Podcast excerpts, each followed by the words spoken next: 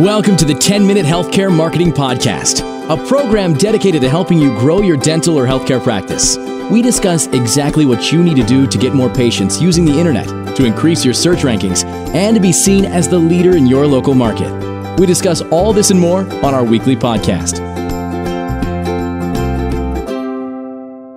Thank you for joining us again for another episode of the 10 Minute Healthcare Marketing Podcast. I'm your host, Tyson Downs. Today, in episode 115, we're going to be talking about improving your marketing strategy and developing it. And this is part four. We're going to be talking about social media. For though, we're going to start with the motivational. The quote is Happiness is the real sense of fulfillment that comes from hard work how many of us feel just accomplished and, and happy and satisfied you know when we accomplish something that's difficult? Trying to teach that to my kids and i you know i grew up doing some manual labor for jobs. I worked in an apple orchard for several summers several years and there was a lot of back breaking work in that that just was not fun you know, it was just something that needed to be done that um, earned some money at. Wasn't fun, but did my job. And being able to go home, just be done with the day, just felt good about yourself.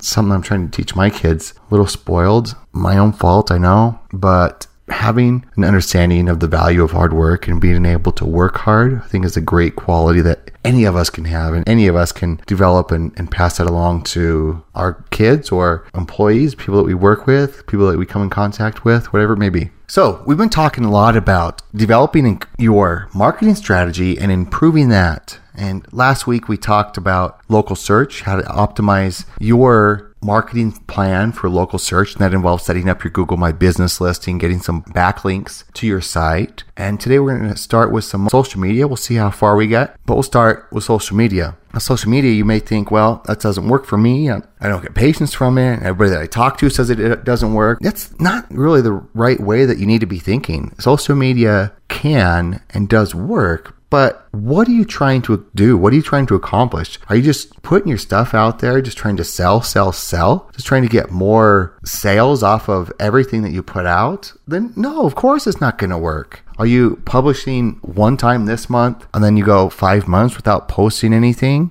And are your posts bland and boring and not very relevant and not very interesting? Then of course it's not going to work you need to talk to your audience. You know, if you were somebody that was searching for your services, what would you like to see? You know, if you were considering a dentist, would it be interesting if you saw something that showed maybe a virtual tour of, of a dental office, showed how goofy and funny the, the dentist was, or showed how down to earth he was and how welcoming the office was. All that kind of stuff you can share right there on social media. And so if you're able to do this and you're able to remember back a few episodes where I talked about developing that USP, unique selling proposition, that was episode 112. If you're able to do this and get that message across on social media, then you're going to have a successful social media marketing strategy. But if you're not, then it's going to continue to not work for you. But it's not because of the marketing medium itself, it's because of how you're doing it. So you can do it right or you can do it wrong. But just because it's not working for you doesn't mean that it doesn't work just a few things I can think of off the top of my head is you can allow patients to book appointments right from your Facebook page. There's different apps through Facebook and through practice management software that will allow you to do this. And when you're doing that, you're making it easier for patients to do business with you.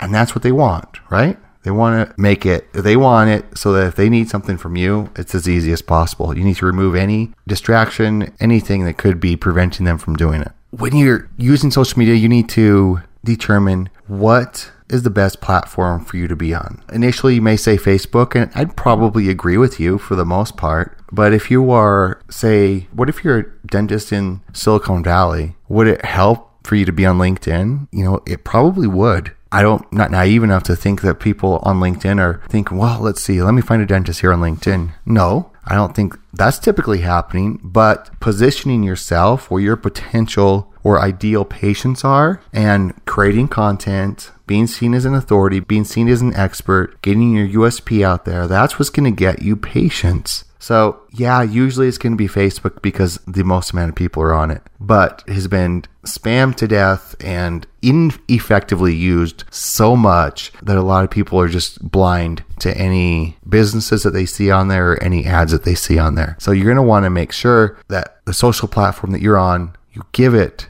your best shot and you stick with it for a long time. I'd say minimum six months, if not a year, just to see what you're getting from it. And you need to be consistent, consistently updating, consistently providing value. That's one thing that people don't understand. Provide value. Don't just update your status, read our new blog post. What is that going to do for anybody? Nothing provide answers, provide value, give them a reason to click on that link. So you start sharing. Another good way to do this is to recruit your staff, get them to tag the office or check into the office from their phone and talk about how great it is to work there. Talk about some of the great patients that they get to work with. Of course, consider HIPAA in all of that, but do that in a compliant way. And it's going to build up your presence more than just you if you were doing it yourself we see more and more these days that people are taking to social media to complain about stuff. You know, if there's a problem, they're maybe sending a tweet or leaving a Facebook message. So that's just another reason that you need to be on social media is so that you can address any of these issues that people have. And it's not necessarily bad if somebody complains or has a problem. It gives you a good opportunity to address that. And if everybody is watching, which let me rephrase that, if a lot of people are watching your page, watching your content, and you decide to chew out the customer or basically say that they don't know what they're talking about, people are going to see that. But if you decide, I'm going to take care of this, my patients need, need to be taken care of because I like them, I appreciate them, I value the trust that they place in me.